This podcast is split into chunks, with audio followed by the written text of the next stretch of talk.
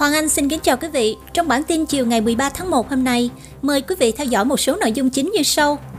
Các xe tải Canada qua biên giới Hoa Kỳ hiện được miễn các quy tắc COVID-19 mới. Thủ hiến Quebec cho biết, học sinh quay trở lại lớp học vào thứ hai.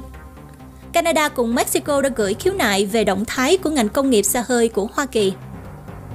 Trong tình hình bất động sản nóng bỏng ở Canada, tỉnh Ontario là tỉnh có nguồn cung nhà ở tệ nhất đất nước một nghiên cứu mới của Đại học Harvard cho biết một nửa muỗng canh dầu ô liu mỗi ngày làm giảm nguy cơ tử vong do tim mạch và ung thư. Trên thế giới, Nga cho rằng họ thấy không có cơ sở cho những cuộc đàm phán an ninh về sau với Hoa Kỳ và NATO. Ba Lan cảnh báo rằng châu Âu sắp sửa chạm ngưỡng chiến tranh trong 30 năm. Giám đốc CDC cho biết số ca tử vong do COVID-19 của Hoa Kỳ gia tăng có thể là do Delta, không phải Omicron. Pháp nới lỏng các quy tắc nhập cảnh đối với những du khách đã tiêm phòng từ Vương quốc Anh. Tại Việt Nam, y bác sĩ ở một bệnh viện tại Hà Nội xuống đường yêu cầu chi trả 8 tháng lương bị nợ. Sau đây mời quý vị theo dõi bản tin chi tiết, mở đầu với bản tin Canada cùng với Hoàng Anh.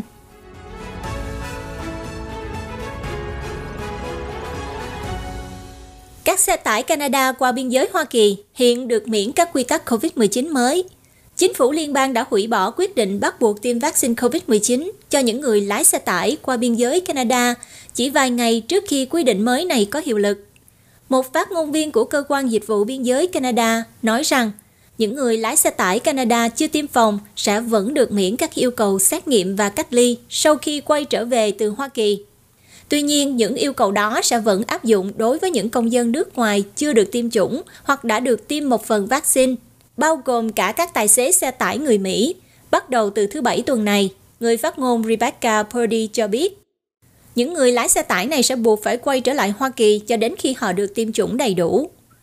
Trước đây thì Ottawa đã gửi thông báo vào giữa tháng 11 nói rằng tất cả các tài xế xe tải qua Canada sẽ cần phải được tiêm phòng đầy đủ trước ngày 15 tháng 1, bất kể là quốc tịch.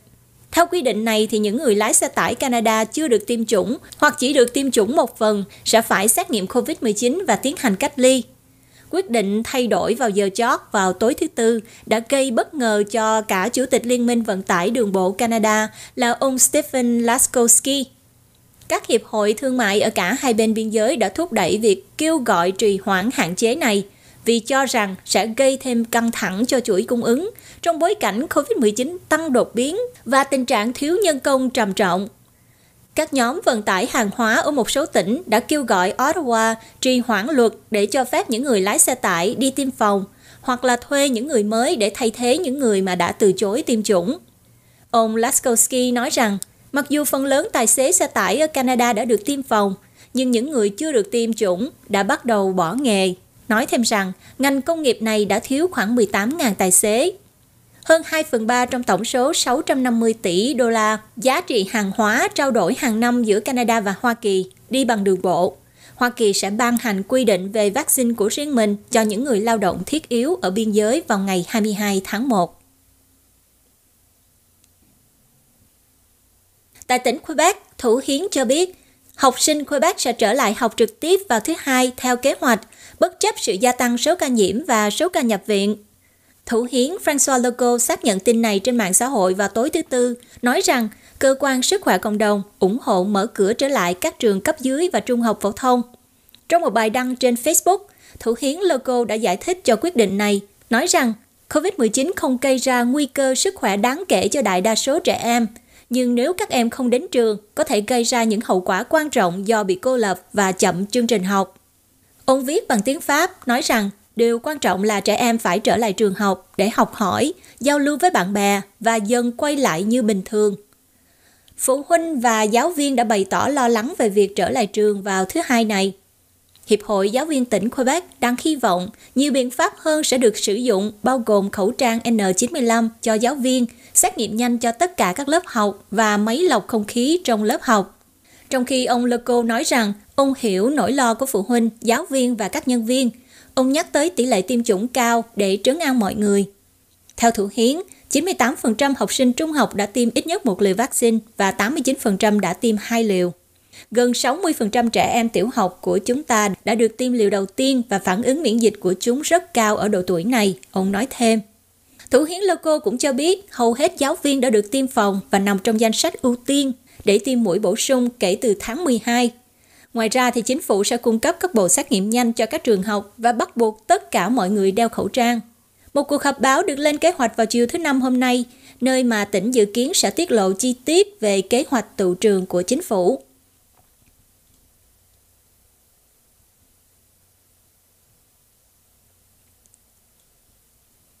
Tỉnh Ontario hôm nay báo cáo có 3.630 người nhập viện vì COVID-19. Tính đến sáng thứ Năm, bao gồm 500 người trong ICU bị nhiễm virus, 54% bệnh nhân nhập viện vì COVID-19 và 46% nhập viện vì các lý do khác nhưng đã có kết quả xét nghiệm dương tính với COVID-19, theo Bộ trưởng Y tế Christian Elliott. Tỉnh hôm nay ghi nhận có thêm 9.909 ca nhiễm mới. Hiện có 122.246 ca bệnh đang được theo dõi trên địa bàn tỉnh. Tại, à, tại Ontario thì có trên 29 triệu liều vaccine đã được tiêm, với hơn 164.000 liều đã được tiêm vào ngày thứ Tư. 91,2% người dân Ontario 12 tuổi trở lên đã được tiêm một liều và 88,6% đã tiêm hai liều.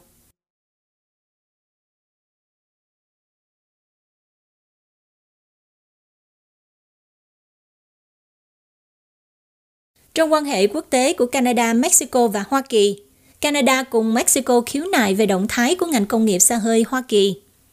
Canada sẽ ký vào đơn khiếu nại chống lại Hoa Kỳ sau khi nước này giải thích thương mại tự do nên áp dụng như thế nào đối với ngành công nghiệp xa hơi lục địa. Một dấu hiệu nữa cho thấy mối quan hệ giữa hai nước láng giềng đang trở nên căng thẳng. Bộ trưởng Bộ Thương mại bà Mary Ink hôm thứ Năm cho biết Canada sẽ tham gia cùng Mexico để yêu cầu một hội đồng giải quyết tranh chấp theo các điều khoản của Hiệp ước Thương mại Mỹ-Mexico-Canada, gọi tắt là USMCA. Tại Canada thì hiệp ước này còn được biết đến với tên gọi tắt là CUSMA, Canada-United States-Mexico Agreement. Hai nước muốn làm rõ những bất đồng về cách áp dụng các yêu cầu nội dung đối với lĩnh vực xe hơi theo hiệp ước có hiệu lực vào tháng 7 năm 2020, thay thế Hiệp định Thương mại Tự do Bắc Mỹ trước đây gọi là NAFTA cả Mexico và Canada đều không hài lòng về việc Mỹ đề xuất giảm thuế cho các nhà sản xuất xe điện có trụ sở tại Mỹ. Theo họ thì điều này có thể làm suy yếu ngành công nghiệp xe hơi mà có tính liên kết cao của Bắc Mỹ. Hiệp ước CASMA cho biết 75% linh kiện của một chiếc xe phải có nguồn gốc từ ba quốc gia để đạt chất lượng miễn thuế, tăng từ 62,5% của NAFTA trước đây. Mexico và Canada ủng hộ cách giải thích các quy định linh hoạt hơn so với Washington, vốn đã tìm cách đại tu NAFTA khi ông Donald Trump làm tổng thống để bảo vệ các công việc sản xuất của Hoa Kỳ. Cách giải thích mà Hoa Kỳ đã sử dụng không phù hợp với hiệp ước USMCA và thỏa thuận chung của các nước và các bên liên quan trong suốt các cuộc đàm phán, theo Bộ trưởng Yên nói trong một tuyên bố. Bộ trưởng Kinh tế Mexico Tatiana Clothier hoan nghênh động thái của Canada, viết rằng ngành công nghiệp khu vực đã phát triển trong một thời gian dài cần phải được bảo vệ. Việc Tổng thống Joe Biden được bầu làm Tổng thống Hoa Kỳ đã giúp cải thiện rất ít căng thẳng thương mại với Ottawa, vốn đã âm ỉ dưới thời cựu Tổng thống Trump. Một hội đồng của Hiệp ước USMCA tuần trước cho biết các hoạt động sản xuất sữa của Canada đã vi phạm hiệp định và tháng trước, Ottawa đã đưa ra lời phản đối đối với thuế quan của Hoa Kỳ áp đặt lên gỗ xẻ mềm. Washington cũng không hài lòng về đề xuất thuế của Canada đối với các dịch vụ kỹ thuật số và đã nhắc lại những lời phàn nàn của họ vào thứ Tư. Liên quan đến tình hình bất động sản nóng bỏng ở Canada, tỉnh Ontario có nguồn cung nhà ở tệ nhất Canada – Ontario là nơi có tình trạng tồi tệ nhất trong số các tỉnh của Canada khi nhắc đến vấn đề thiếu nguồn cung nhà ở. Theo một phân tích mới từ Scotiabank Economics, một báo cáo được công bố vào hôm thứ Tư cho thấy tỉnh Ontario, Alberta và Manitoba là những tỉnh duy nhất dưới mức trung bình của quốc gia khi xét về nguồn cung nhà ở bình quân đầu người. Phân tích của Scotiabank dựa trên dữ liệu từ năm 2020 là năm cuối cùng với thông tin đầy đủ có sẵn để có thể bù lại sự chênh lệch với mức bình quân, tỉnh Ontario sẽ cần phải có thêm 650.000 ngôi nhà mới. Tỉnh Alberta thì sẽ cần xây thêm 138.000 ngôi nhà và Manitoba thì sẽ phải xây thêm 23.000 ngôi nhà. Những chênh lệch này Nghe thì có thể rất lớn, nhưng việc phấn đấu hướng tới mức trung bình ở Canada không phải là một mức cao. Theo báo cáo của Scotiabank vào năm ngoái, Canada đã xếp hạng thấp nhất trong số tất cả các quốc gia trong nhóm 7 G7 về lượng nhà ở bình quân đầu người. Canada sẽ cần phải có hơn 1,8 triệu ngôi nhà để đạt được mức trung bình của các quốc gia trên thị trường quốc tế. Ông Jean-François Perrault là phó chủ tịch cấp cao kiêm nhà kinh tế trưởng tại Scotiabank, đồng thời là tác giả của báo cáo này, đã viết rằng sự chênh lệch giữa Canada và các quốc gia nhóm 7 G7 về nhà ở cho thấy sự thất bại tập thể trong việc điều chỉnh đúng quy mô số lượng nhà so với dân số của chúng ta. Ông Perrault nói rằng sự gia tăng dân số của Canada trở nên quá khó quản lý với những khó khăn chủ yếu đến ở cấp thành phố. Mặc dù chính phủ liên bang đã tuyên bố rằng họ muốn nhập cư nhiều hơn để thúc đẩy nền kinh tế của Canada, nhưng chỉ thị đó đã gặp những trở ngại ở cấp thành phố, chẳng hạn như là chủ nghĩa NIMBY, tức là khi người dân địa phương không muốn chính phủ thay đổi ở khu vực họ sống, thách thức phân vùng và thiếu lao động hoặc vật liệu sẵn có trong ngành xây dựng. Ông nói, việc có thêm người Canada là rất quan trọng cho nền kinh tế, điều này rất tuyệt vời. Nhưng việc có nhiều người Canada hơn từ cái nhìn bất động sản, đó là một tình huống thách thức lớn hơn rất rất nhiều. Việc Ontario trở thành một điểm đến hấp dẫn cho người nhập cư đã làm cho tình trạng thiếu nhà ở sẵn có trở nên đặc biệt nghiêm trọng. Ở chiều ngược lại, nguồn cung nhà ở ở tỉnh Newfoundland là cao nhất ở Canada trên cơ sở bình quân đầu người. Phần lớn là do sự sụt giảm dân số vào giữa những năm 90. Ông Perot nói rằng sự thiếu hụt nguồn cung nhà ở tiếp diễn sẽ tiếp tục đẩy giá lên cao, mọi thứ sẽ không bao giờ có giá cả phải chăng hơn.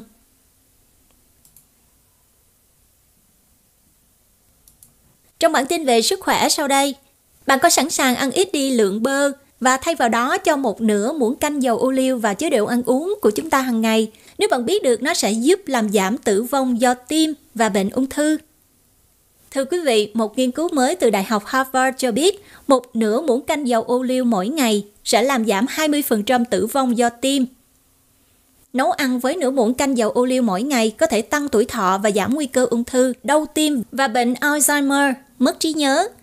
Hơn nữa, việc khoáng đổi 10 gram bơ margarine và bơ lấy một lượng dầu ô liu tương đương đã làm giảm nguy cơ tử vong tổng thể xuống 34% khi so sánh với những người có chế độ ăn ít hoặc không có ăn dầu ô liu.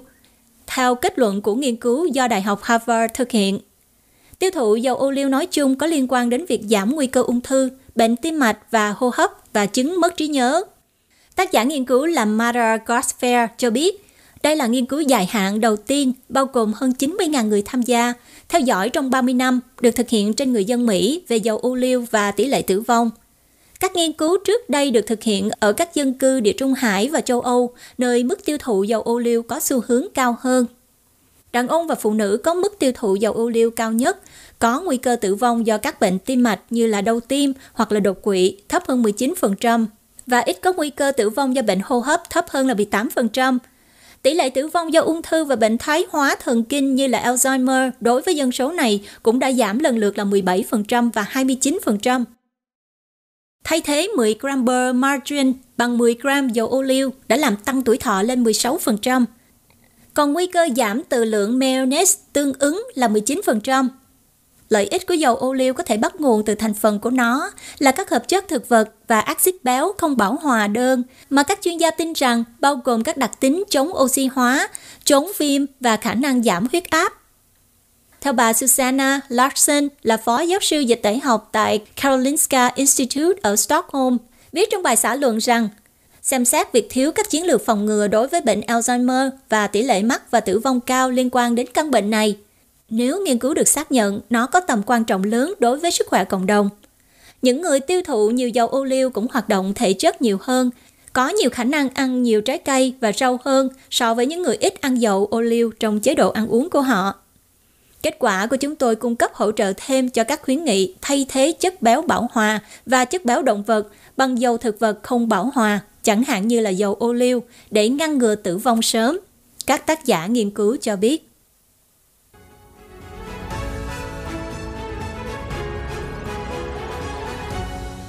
Quý vị và các bạn đang theo dõi bản tin Canada và Thế giới trên kênh Culture Channel. Kính mời quý vị đăng ký kênh và bật nút chuông thông báo để đón theo dõi những video tiếp theo. Xin cảm ơn quý vị. Tiếp theo trong bản tin, mời quý vị theo dõi một số tin tức thế giới đáng chú ý như sau. Nga cho rằng họ thấy không có cơ sở cho những cuộc đàm phán an ninh về sau với Hoa Kỳ và NATO. Ba Lan cảnh báo rằng châu Âu sắp sửa chạm ngưỡng chiến tranh trong 30 năm. Giám đốc CDC cho biết số ca tử vong do COVID-19 của Hoa Kỳ gia tăng có thể là do Delta, không phải Omicron. Thời gian từ cách ly COVID-19 giảm xuống còn 5 ngày ở Vương quốc Anh. Pháp đã nới lỏng các quy tắc nhập cảnh đối với những du khách đã tiêm phòng từ Vương quốc Anh. Tại Việt Nam, y bác sĩ ở một bệnh viện tại Hà Nội xuống đường yêu cầu chi trả 8 tháng lương bị nợ. Thưa quý vị, nước Nga hôm thứ Năm cho biết họ thấy không có cơ sở gì để tiếp tục đàm phán với Hoa Kỳ và Tổ chức Hiệp ước Bắc Đại Tây Dương NATO khi liên minh này đang tìm cách ngăn chặn một cuộc xâm lược vào Ukraine lần thứ hai của Nga. Phát biểu trên truyền hình Nga, Thứ trưởng Ngoại giao Nga là ông Sergei Ryabkov đã nhắc lại rằng Mỹ và các đồng minh của họ đã từ chối yêu cầu chính của Moscow đối với NATO là cam kết từ chối tư cách thành viên của Ukraine và các quốc gia thuộc Liên Xô cũ. Theo The Washington Post đưa tin, ông Ryabkov nói rằng Tôi không thấy lý do gì để ngồi lại trong những ngày tới để tập hợp lại và bắt đầu những cuộc thảo luận tương tự này mà không có sự linh hoạt từ Washington. Bình luận của ông Ryabkov được đưa ra sau 3 ngày sau khi diễn ra đối thoại ngoại giao giữa Hoa Kỳ cùng các đồng minh châu Âu và Nga trong bối cảnh Moscow đóng quân gần Ukraine. Nga đã điều động hơn 100.000 quân đội đến gần biên giới với Ukraine, làm dấy lên lo ngại rằng Điện Kremlin có thể đang lên kế hoạch cho một cuộc xâm lược, giống như khi họ sát nhập bán đảo Crimea của Ukraine vào năm 2014. Tuy nhiên, Nga đã phủ nhận ý định xâm lược Ukraine và đang yêu cầu những thay đổi lớn về an ninh từ Hoa Kỳ và châu Âu. Người phát ngôn Điện Kremlin là ông Dmitry Peskov cũng nói với các phóng viên hôm thứ Năm rằng hai vòng đàm phán trước đó tạo ra một sắc thái tích cực, nhưng Nga đang tìm kiếm những kết quả vững chắc hơn. Ở một diễn biến có liên quan khác, Ba Lan cảnh báo rằng châu Âu sắp sửa chạm ngưỡng chiến tranh trong 30 năm. Bộ trưởng Ngoại giao Ba Lan là ông Zygmunt Rau hôm thứ Năm đã cảnh báo rằng châu Âu đang tiến gần đến chiến tranh hơn so với những thập kỷ qua. Nguyên nhân là do các cuộc đàm phán hiện thời nhằm giảm căng thẳng giữa Nga và Ukraine đã cho thấy rất ít dấu hiệu của sự tiến triển. Cảnh báo từ ông Rau được đưa ra trong bài phát biểu trước 57 thành viên của Tổ chức An ninh và Hợp tác châu Âu, được gọi tắt là OSCE.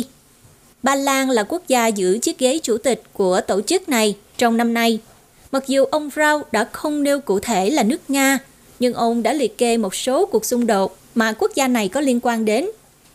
Trong bài phát biểu của mình, ông Rao nói, Chúng ta nên tập trung vào một giải pháp hòa bình cho cuộc xung đột trong và xung quanh Ukraine, đồng thời kêu gọi tôn trọng đầy đủ chủ quyền, toàn vẹn lãnh thổ và thống nhất của Ukraine trong các biên giới được quốc tế công nhận. Tổ chức An ninh và Hợp tác ở châu Âu, OSCE, cũng đã họp tại Vienna vào thứ Năm Cuộc họp của Tổ chức An ninh và Hợp tác châu Âu này là vòng ngoại giao thứ ba giữa Nga và phương Tây trong tuần này. Trước đó, các quan chức từ Mỹ và Nga đã gặp nhau tại Geneva vào thứ Hai trong một đối thoại an ninh chiến lược và Hội đồng NATO Nga đã nhóm họp vào thứ Tư. Sau đó, NATO đã đề nghị đàm phán thêm với Nga về các yêu cầu an ninh của họ. Chuyển sang bản tin liên quan đến dịch COVID-19, Giám đốc CDC của Hoa Kỳ cho biết số ca tử vong do COVID-19 của Hoa Kỳ gia tăng có thể là do Delta, không phải là Omicron. Người đứng đầu Trung tâm Kiểm soát và Phòng ngừa Dịch bệnh Hoa Kỳ cho biết số ca nhập viện do COVID-19 ở Hoa Kỳ đã tăng khoảng 33%, trong khi số ca tử vong đã tăng khoảng 40% so với một tuần trước đó. Theo Giám đốc CDC, bà Rochelle Walensky cho biết các ca mắc COVID-19 của Hoa Kỳ chủ yếu do biến thể Omicron lây lan nhanh, hiện đại diện cho khoảng 90% các ca nhiễm COVID-19 trong lãnh thổ Hoa Kỳ. Các ca mắc COVID-19 dự kiến sẽ đạt đỉnh điểm trong những tuần tới. Số ca nhập viện đã gia tăng kể từ cuối tháng 12 khi Omicron vượt qua biến thể Delta, trở thành biến thể thống trị của COVID-19 ở Hoa Kỳ. Mặc dù các chuyên gia cho rằng Omicron có thể sẽ ít gây chết người hơn so với các biến thể trước đó, sự gia tăng số ca tử vong gần đây do COVID-19 có thể là do hiệu ứng chậm trễ của biến thể Delta, vốn đã tăng mạnh trước khi Omicron phủ sóng tại Hoa Kỳ vào tháng 12, theo bà Walensky cho biết. Giám đốc CDC cho rằng sẽ cần thêm thời gian để hiểu cách mà biến thể Omicron tác động đến tổng số ca tử vong do coronavirus gây ra.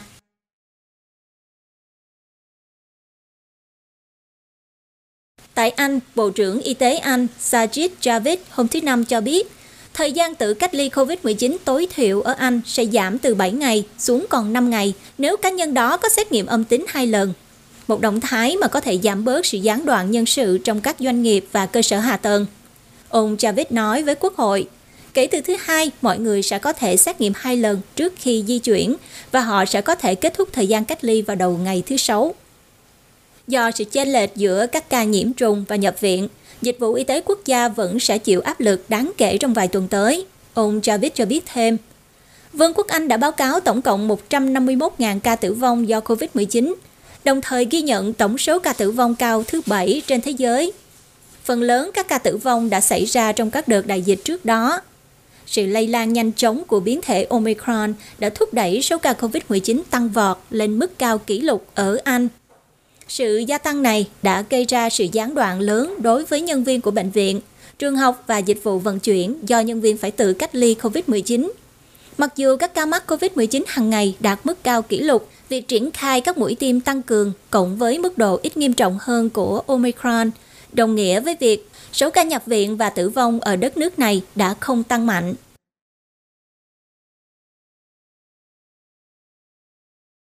Một tin vui khác cho người dân Anh Pháp đã nới lỏng các quy tắc nhập cảnh đối với những du khách đã tiêm phòng từ Vương quốc Anh.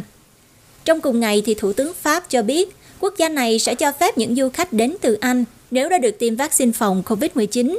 Họ sẽ không cần phải tự cách ly hoặc đưa ra lý do hợp lệ cho chuyến đi của mình. Điều dĩ nhiên là tất cả đều phải xuất trình bằng chứng xét nghiệm âm tính với virus được thực hiện trong vòng 24 giờ trước đó Thủ tướng John Castex cho biết các hạn chế đi lại sẽ được nới lỏng bắt đầu từ thứ Sáu vì biến thể Omicron rất dễ lây lan hiện đang chiếm ưu thế lớn ở cả hai quốc gia. Đối với những du khách chưa được tiêm phòng đến từ Vương quốc Anh, họ vẫn phải cung cấp lý do hợp lệ để du lịch và trải qua quá trình cách ly 10 ngày dưới sự giám sát của cảnh sát. Nước Pháp trong tuần này đã báo cáo một kỷ lục về số ca mắc COVID-19 hàng ngày với hơn 368.000 ca mắc mới, Số ca mắc mới trung bình trong 7 ngày qua là gần 270.000 ca, dẫn đến số ca nhập viện ở đất nước này ngày càng gia tăng. Tại Việt Nam, hàng chục bác sĩ và y tá tại Bệnh viện Tuệ Tĩnh ở Hà Nội hôm thứ Tư đã cầm băng rôn đứng trước cổng bệnh viện để yêu cầu chi trả lương trong suốt 8 tháng vừa qua. Theo bà Lê Thanh Bình, tổ trưởng một đơn vị tại Bệnh viện Tuệ Tĩnh cho biết, sau khi nhân viên y tế căng băng rôn đòi quyền lợi, lãnh đạo bệnh viện đã tổ chức một cuộc họp nhưng không giải quyết được vấn đề. Lãnh đạo yêu cầu họp nhưng mang tính chất động viên, còn lương và chế độ vẫn bảo chờ, không có lịch cụ thể khi nào trả. Chúng tôi không còn cách nào phải xuống đường để nhờ đến sự lên tiếng của cộng đồng, bà Bình cho hay. Nhân viên y tế bệnh viện Tuệ Tĩnh chỉ nhận được một nửa tiền lương hàng tháng từ tháng 5 đến tháng 11 năm ngoái. Còn trong tháng 12, họ đã không nhận được đồng lương nào. Trong tháng này cũng dự báo rằng họ sẽ không có lương vì không có nguồn thu vào. Trong khi đó, các nhân viên đã nỗ lực làm việc nhiều hơn do những diễn biến phức tạp của đại dịch COVID-19. Theo bà Bình cho biết, tình trạng này chưa từng xảy ra tại bệnh viện cho đến 2019, khi tổ chức này bắt đầu tự chủ về tài chính. Bà Bình cũng chỉ trích sự phân biệt đối xử giữa các nhóm nhân viên trong cùng một tổ chức. Theo đó, bà cho hay chỉ có 160 nhân viên làm việc cho đơn vị tuệ tỉnh bị ảnh hưởng bởi kết quả kinh doanh, trong khi không có lãnh đạo nào bị cắt lương. Một điều dưỡng khác cũng bức xúc than phiền rằng làm sao mà chị có thể sinh sống ở thành phố thủ đô với thu nhập chỉ 2,7 triệu đồng, tức là 119 đô la Mỹ mỗi tháng. Người này cũng cho rằng bệnh viện đã tổ chức nhiều cuộc họp nhưng đến nay vẫn không đưa ra được giải pháp. Trước sự việc này, truyền thông Việt Nam đã liên hệ với ban giám đốc bệnh viện Tuệ tỉnh nhưng chưa nhận được phản hồi. Trường Đại học Y học cổ truyền Việt Nam hiện được chia thành 3 đơn vị gồm Đại học Y học cổ truyền Việt Nam, Bệnh viện Tuệ tỉnh và Viện Nghiên cứu Y học cổ truyền. Hiện tại chỉ có Bệnh viện Tuệ tỉnh hoạt động theo mô hình tự trang trải kinh phí.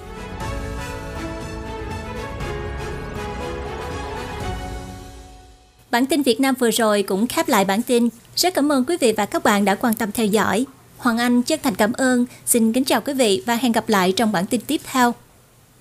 Một biến thể của dịch bệnh coronavirus có khả năng lan truyền nhanh đến kinh ngạc đang xuất hiện tại tỉnh Ontario. Chúng ta cần nâng cao ý thức phòng chống nạn dịch. Hãy đi tiêm ngừa và lập tức tiêm mũi tăng cường. Tiếp tục thực hiện tốt các biện pháp mà chúng ta biết chắc có thể bảo vệ sức khỏe của chính mình. Hãy tự bảo vệ bản thân, tránh bị lây nhiễm coronavirus. Quý vị có thể đến trang mạng ontario.ca gạch chéo COVID-19 để tìm hiểu thêm thông tin mới. Một lời nhắn của chính phủ tỉnh Ontario